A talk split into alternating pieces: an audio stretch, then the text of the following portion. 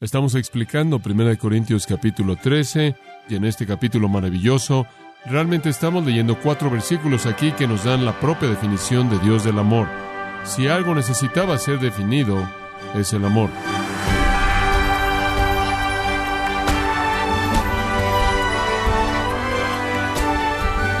Le damos las gracias por acompañarnos en su programa Gracias a vosotros con el pastor John MacArthur. Preguntarnos ¿acaso el amor genuino es una emoción que siente o algo que usted hace?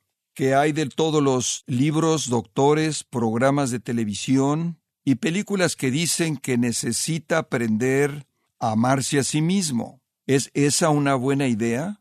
¿Es algo que la Biblia apoya?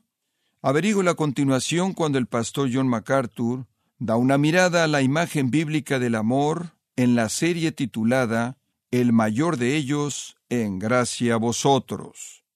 Estamos explicando 1 Corintios capítulo 13 y estamos tomando nuestro tiempo porque es tan, tan vital. Y en el versículo 13 de 1 Corintios 13 dice que el mayor de ellos es el amor y como consecuencia demanda una gran cantidad de atención. No será apropiado tratar con un tema así con algún tipo de consideración limitada. Entonces hemos estado tomando nuestro tiempo y viendo cuidadosamente estos pensamientos. Y de manera más específica estamos viendo los versículos 4 al 7. Y en este capítulo maravilloso, realmente estamos leyendo cuatro versículos aquí que nos dan la propia definición de Dios del amor.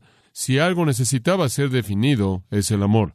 En nuestro día y tiempo, en nuestro mundo, la palabra es usada y abusada, y entonces aquí está la propia definición de Dios de lo que es el amor, y Él lo define en base a lo que el amor hace, y hemos estado aprendiendo muchas, muchas facetas del amor conforme hemos estado viendo y avanzando a lo largo de las quince cualidades del amor en los versículos 4 al 7. Permítame leérselas y siga conforme leo. El amor no es sufrido, es benigno. El amor no tiene envidia.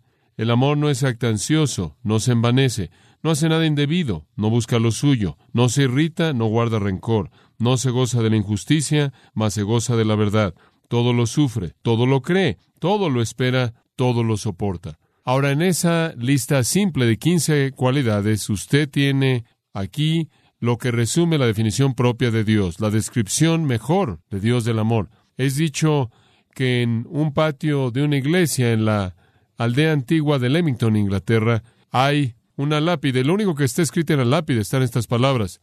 Aquí yace un miserable que vivió para sí mismo y no se preocupó por nada más que ganar dinero. Y ahora en dónde está y cómo está nadie sabe y a nadie le importa. En contraste, hay una lápida en la Catedral de San Pablo en Londres y dice, Sagrada para la memoria del general Carlos Jorge Gordon quien en todo momento y en todo lugar entregó su fortaleza a los débiles, su sustancia a los pobres, su compasión a los sufrientes, su corazón a Dios. Dos epitafios, dos opuestos distintos. Una vida muestra una ausencia de amor, la otra vida muestra amor. Y realmente me imagino que en el último análisis de todo, las únicas personas que realmente contribuyen en el mundo son los que son abnegados. O dicho de otra manera, el único momento en el que alguien contribuye es cuando hace algo que no es egoísta. Las personas realmente útiles en el mundo son las personas que han entregado su fortaleza a los débiles, su sustancia a los pobres, su compasión a los sufrientes y sus corazones a Dios. Y eso es lo que el amor hace. No sé cuál será el comentario de mi vida, con frecuencia que lo inteligente es ser como Benjamin Franklin, escribir tu propio epitafio para que lo coloquen en tu lápida, pero ciertamente será trágico si en el momento de nuestra muerte fuera hecho público de que estuvimos pasando nuestra vida entera desfilando nuestro egoísmo. Nada es suficiente en la vida de un cristiano excepto el amor. Es todo. Y la conducta del amor es lo que el Espíritu Santo está buscando aquí. En la Asamblea Corintia simplemente no sucedió y necesitaba pasar y entonces algunas palabras fuertes son dadas aquí. Estos corintios habían recibido del Señor todo lo que Él podría dar. Él les había dado salvación al Espíritu Santo, la esperanza del cielo, seguridad, la verdad de la doctrina sana, dones espirituales, líderes, capacidades, maestros, bendiciones de gracia y a pesar de todo eso eran egoístas y no tenían amor se satisfacían a sí mismos, estaban centrados en sí mismos y serían unos a otros con sus despliegues de arrogancia. Inclusive en el área de sus dones espirituales que estuvieron diseñados el uno para el otro, sus dones fueron diseñados para ser usados para ministrar a otros, se habían vuelto un despliegue, una muestra egoísta, arrogante. Y entonces el Espíritu Santo escribe a la mitad de la sección de dones espirituales este gran, gran capítulo del amor y define el amor porque sin amor todo su ministerio es ruido, todo su ministerio no es nada. Y entonces deben entender lo que es el amor y cómo se conduce. Y como dije, esta es la descripción personal del amor de Dios. Y mencioné varias veces, permítame tan solo resumirlas de manera muy breve para que entienda algunas claves de estos versículos. Uno, el amor solo puede ser descrito al observarlo en acción. Por eso todos los términos aquí son verbos. El amor no es solo algo que usted define, es algo que usted hace. Solo puede ser descrito en acción. En segundo lugar, el amor no es un sentimiento o una actitud, es una acción. En primer lugar, entonces, el amor solo puede ser descrito al observarlo en acción. En segundo lugar, el amor no es un sentimiento o una actitud, sino una acción. Y en tercer lugar, el amor siempre está relacionado con alguien más, nunca conmigo mismo, nunca conmigo. Ahora, con esas tres cosas en mente, tenemos un entendimiento del significado de estos versículos. Están explicando lo que el amor está haciendo, independientemente al que lo hace, sino relacionado con el que es el objeto de su amor. Y conforme vemos a Pablo dividir el amor en todos sus componentes aquí, quince cualidades, es como si la gran luz del amor de Dios tocara el prisma de las escrituras y se dividiera en sus partes componentes y usted ve todos los colores del amor. Y recuerde que el retrato del amor aquí es el retrato de Jesús también, porque Él es el amor encarnado. Ahora, ya hemos estudiado varias de estas cualidades, permítame tan solo repasarlas y vamos a comenzar en donde nos quedamos la última vez. Pero veamos todas brevemente, comenzando en el versículo 4, 15 cualidades del amor, todas describiendo la acción del amor. En primer lugar, el amor es sufrido y lo que vimos que eso significa es que el amor es paciente con la gente, nunca se le acaba la paciencia. Es el corazón, por ejemplo, del padre que espera, del hijo pródigo que espera y espera y espera, y cuando el resto de la gente se ha dado por vencido, y cuando otras personas se han amargado, sus brazos están abiertos para recibir al hijo cuando él llega a casa sin importar lo que él ha hecho. El amor es paciente con la gente. En segundo lugar, el amor es amable. Vimos que la raíz en su significado de la palabra significa el amor es útil a otras personas, se gasta en otros. En tercer lugar, el amor no tiene envidia, el amor nunca es celoso. La asamblea corintia era celosa. Había un espíritu de división, habían facciones, habían grupos y peleas, pero el amor nunca se encela porque el amor nunca busca nada para sí mismo y entonces nunca quiere lo que alguien más tiene y debido a que el amor ama a alguien más tanto, está totalmente contento porque alguien más tiene lo que él tiene. En cuarto lugar, vimos que el amor nunca se jacta, vimos que el significado de la raíz ahí es una bolsa de aire. El amor no es una bolsa de aire que está usando su boca para hablar de sus méritos, debido a que el amor está mucho más preocupado porque alguien más recibe el amor. El amor no tiene mucho que decir acerca de sí mismo. Arnold Bittlinger se enfoca en particular en el problema corintio cuando él dice, el amor ni siquiera se involucra en chismes acerca de milagros sensacionales, visiones y profecías, etc. Estamos viendo eso inclusive en la actualidad. La jactancia está diseñada para hacer que otras personas se sientan inferiores y el amor nunca haría eso. En quinto lugar, el amor no se envanece. Y vimos que esto está hablando de la actitud interna que resulta en la boca con aire. La palabra fucio significa inflar. Y ahí es de donde viene envanecer. Y e inflar, como usted sabe, usted toma un globo, lo que sea, y usted lo infla. Y la palabra simplemente significa exagerar. Y cuando una persona es fusío, cuando una persona está inflada, está inflada o exagerada en su propia imagen de sí mismo, una persona que exagera su concepto de los hechos acerca de sí mismo, y el resultado con todo ese aire caliente que lo ha inflado adentro va a salir. Entonces alguien que está inflado por dentro va a hacer una bolsa de aire por fuera. Esas dos van de la mano.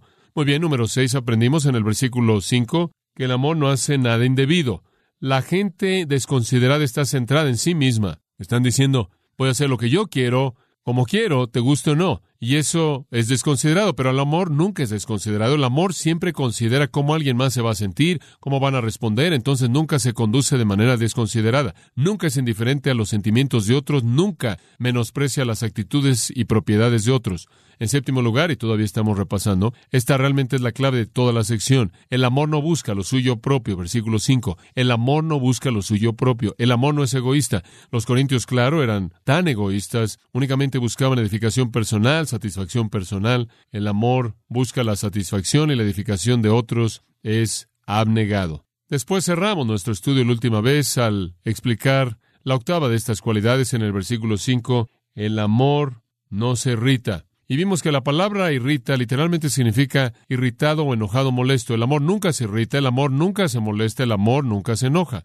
Ahora, puede ser usada esta palabra, puede ser usada en un buen sentido, de indignación justa. Por ejemplo, en Hechos capítulo 17 y el versículo 16 dice, y el apóstol Pablo estaba esperándolos en la ciudad de Atenas y su espíritu se enardecía cuando vio que la ciudad estaba totalmente entregada a la idolatría y usa la misma palabra ahí cuando dice que su corazón se enardecía. Él estaba molesto, él estaba irritado y estaba enojado por la idolatría. Ahora esa es indignación justa. Él estaba enojado porque algo era una afrenta a Dios. Pero de lo que Pablo está hablando aquí no es eso. Él está diciendo el amor nunca se enoja cuando alguien te ofende. No está hablando de la naturaleza de Dios siendo manchada, no está hablando de defender la naturaleza justa de Dios, simplemente está hablando de relaciones personales. Y el amor no se irrita cuando es ofendido por otra persona, no se molesta, no se enoja. Y entramos en cierto detalle hablando de eso la última vez. Y William Barclay dice, en este mundo hay solo dos tipos de personas, aquellos que continuamente están pensando en sus derechos y aquellos que continuamente están pensando en sus deberes. Y su deber es amar. Usted puede reducirlo a eso, es simple.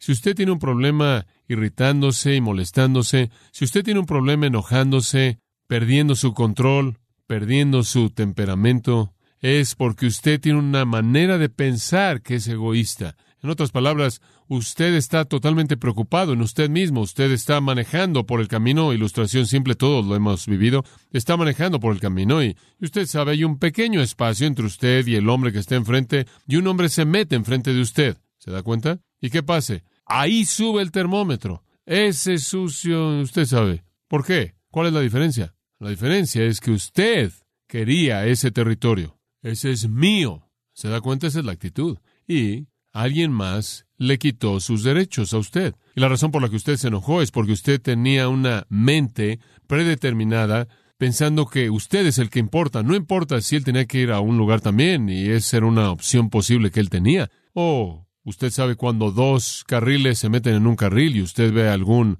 hombre que se mete así y acelera para que él esté a un centímetro de el de adelante para que usted no pueda entrar. ¿Y cómo maneja usted eso? ¿Le molesta? ¿O se encuentra a sí mismo comenzando a enojarse? Va a depender si su manera de pensar es egoísta o abnegada. Así de simple. Entonces, cuando la gente se enoja y se molesta y se irrita y dicen, bueno, tengo un derecho, no lo puedo evitar, las circunstancias. No, no son las circunstancias. Es la preocupación de su mente de que usted importa, de que sus derechos importan, de que su territorio es invencible y cuando alguien se mete a su territorio o viola sus derechos, disparan ese enojo porque usted ya ha determinado que usted tiene esos derechos. Pero en donde usted no considera que nada es su derecho y todo es su deber, usted nunca tendrá un problema, porque la gente puede ofenderlo una y otra vez y su única respuesta es Debido a que mi deber es amarlo, esto es simplemente otra oportunidad maravillosa.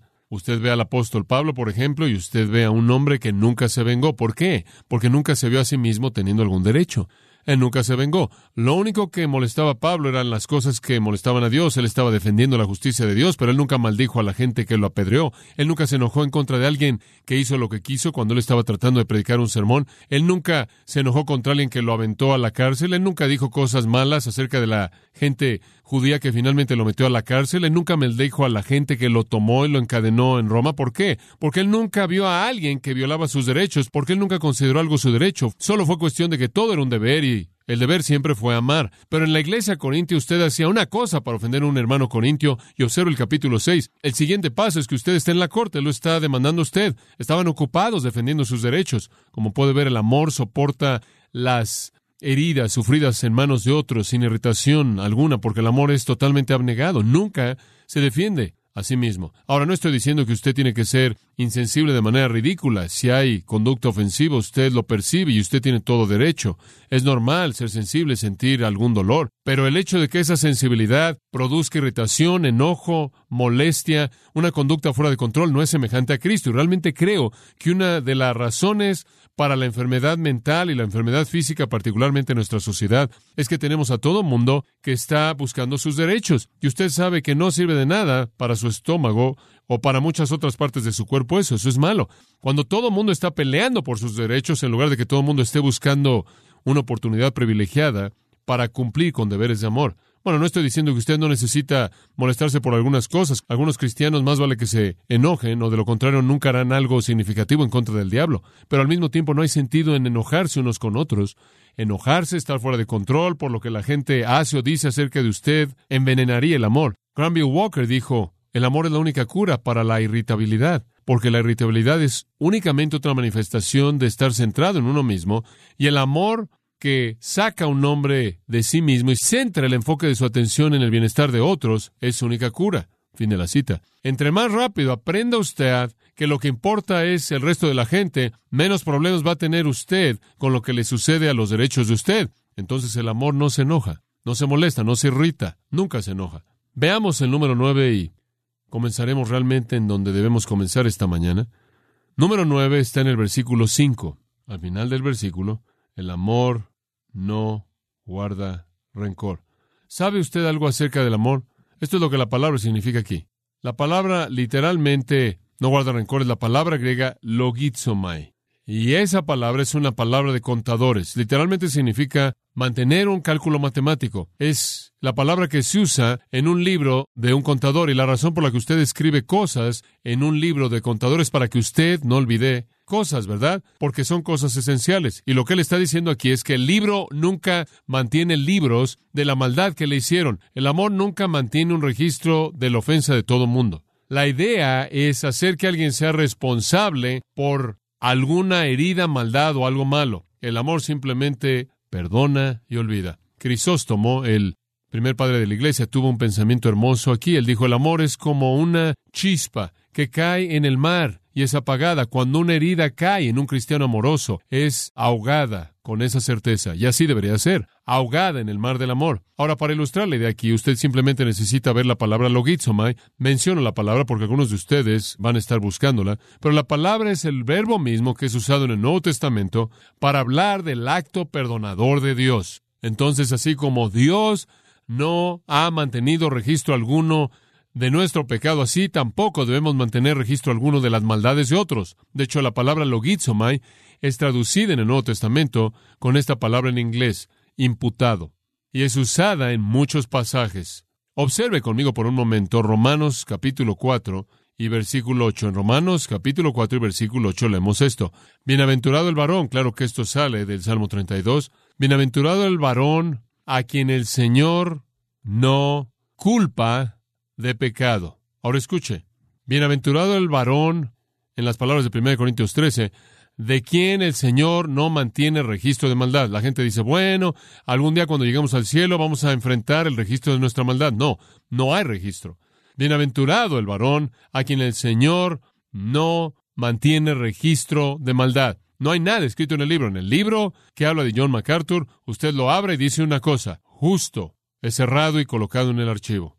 No hay registro. ¿Por qué? El Señor no suma matemáticamente nuestro pecado. Él no mantiene una cuenta de nuestro pecado. Esa es una gran verdad. Yo estoy contento por eso. ¿Y usted? Segunda de Corintios 5, 19. En respuesta al versículo 18, que Dios estaba en Cristo, reconciliando al mundo consigo mismo. Ahora observe, no tomándoles en cuenta sus transgresiones. En otras palabras, para aquellos que vienen a Cristo, Dios no mantiene un registro de maldad.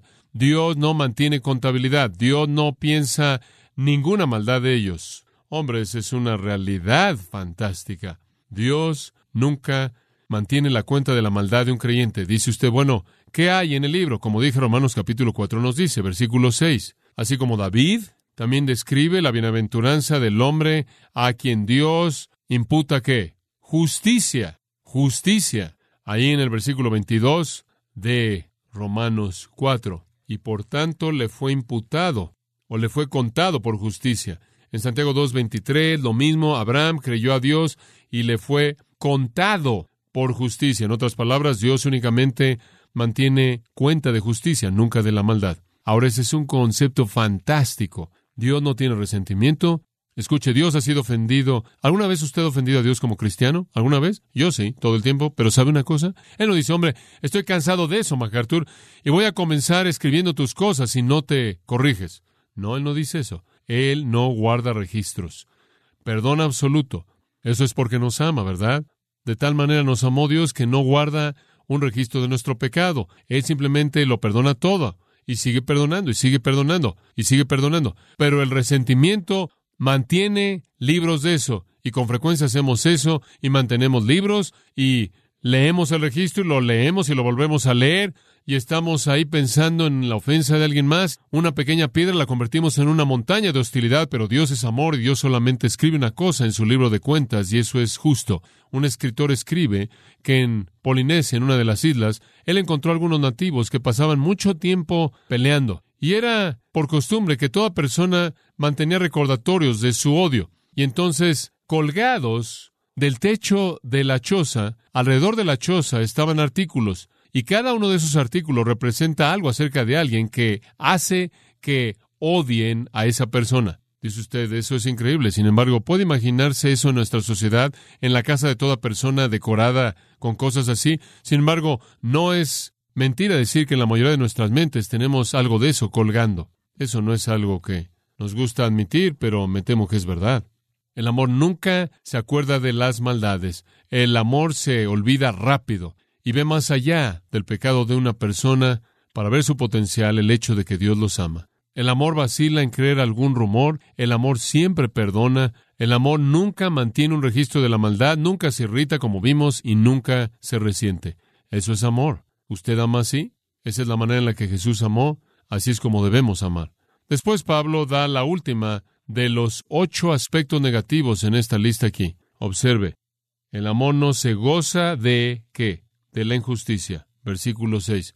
El amor no se goza de la injusticia. La palabra injusticia simplemente significa iniquidad. Es la palabra que habla de pecado, injusticia. El amor nunca se regocija en el pecado. Ahora, podríamos hablar de esto de muchas maneras porque hay muchas, muchas maneras diferentes en las que la gente se regocija en el pecado. Una sería algunas personas se regocijan en su propio pecado pensando que se están saliendo con la suya. Hombre, ¿sabes lo que hice? Es esto. ¿Sabe una cosa? ¿Alguna vez he oído a la gente jactarse del pecado. Estuve en la peluquería esta semana y un hombre vino y se sentó y en cierta manera era alguien que se veía algo raro, pero de cualquier manera vino y se sentó. Y el peluquero le dijo, cuando te veo, siempre pienso en dos cosas. Él le dijo, hola, primero usted sabe. Cuando yo pienso en dos cosas, cerveza y cigarros.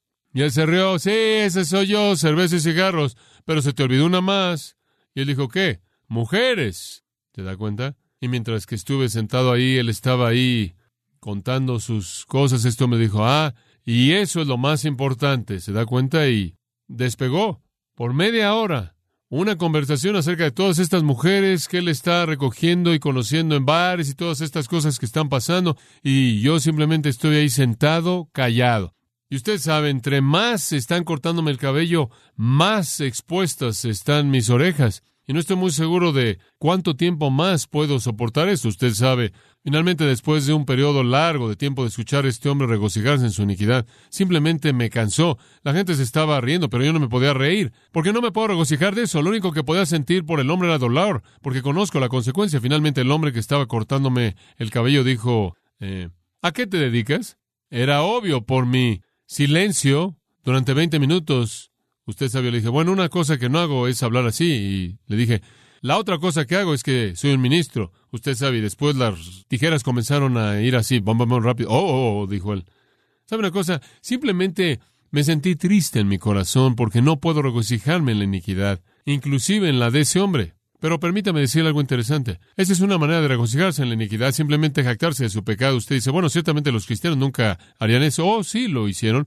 ¿Sabe usted quién hizo eso? Los corintios. Lea el capítulo 5. Sí, estaban cometiendo fornicación e incesto y estaban orgullosos por ello. 1 Corintios 5.2. Literalmente se estaban jactando por ello, hablando de eso. siempre me recuerda la historia de Ernest Hemingway. Hubo un artículo en la revista Eternity que presentó algunas series de él y hubo un artículo ahí en donde él había dicho que usted puede pecar y salirse con la suya y él dijo, la idea antigua del pudor del pecado, el punto de vista victoriano, fundamentalista, de que hay consecuencias, es tanta basura. Hemingway es una prueba viviente de que usted puede pecar y salirse con la suya. Y hombre, él realmente le encantaba y se jactaba de ello y diez años más tarde, al día en el que el artículo fue escrito, él tomó una bala y se voló la tapa del cerebro. Usted se regocija sobre el pecado por cierta cantidad de tiempo, pero hay gente que quiere hacer eso. Creen que es lo que deben hacer. Prueba que son hombres. En cierta manera les da una invencibilidad. Son más grandes que Dios, se da cuenta. Es como un complejo de Dios, esa es una manera. Pero la otra manera es que en cierta manera se regocije por la iniquidad de alguien más, porque usted no lo hace, y lo hace en cierta manera ser a usted cuasi santo. ¿Me entiende? Digo, con frecuencia pienso, tome por ejemplo los periódicos, las ventas de los periódicos dependen de que se relata la iniquidad, ¿verdad? Digo, está en Los Ángeles en su injusticia.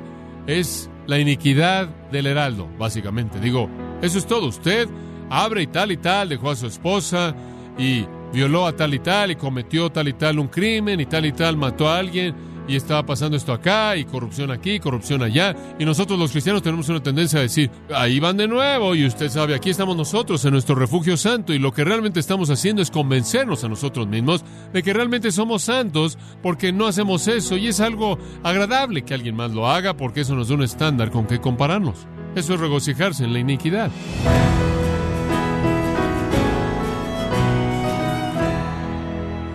De esta forma, el pastor John MacArthur concluye su mensaje en la serie titulada El mayor de ellos, en gracia a vosotros. Estimado oyente, el pastor John MacArthur y los pastores y misioneros de Grace Community Church han escrito el libro La Evangelización, cómo compartir el Evangelio con fidelidad. Es un buen recurso complementario para este estudio y puede obtener una copia en gracia.org o en su librería cristiana más cercana. Y recuerde, estimado oyente, que puede descargar en audio transcripción gratuitamente los sermones de esta serie, el mayor de ellos, así como todos aquellos que he escuchado en días, semanas o meses anteriores en gracia.org. Si tiene alguna pregunta o desea conocer más de nuestro ministerio, como son todos los libros del pastor John MacArthur en español, o los sermones en CD que también usted puede adquirir, escríbanos y por favor mencione la estación de radio por medio de la cual usted nos escucha en gracia a vosotros. Es importante conocer no solo el país y ciudad de donde usted nos escucha, sino también la radio. Para quienes contactan nuestro ministerio por primera vez, pueden solicitar una copia del mensaje de promoción sin costo alguno, un mensaje por oyente, únicamente. Si usted vive en los Estados Unidos o Puerto Rico, escríbanos a Gracia Vosotros, P.O. Box 4000, Panorama City, California 91412. O puede escribirnos a través del siguiente correo electrónico radio arroba en nombre del pastor John MacArthur, de nuestro productor David Torres y del personal, le damos las gracias, invitándole para que nos acompañe en la próxima edición y así juntos continuar desatando la verdad de Dios un versículo a la vez, en gracia a vosotros.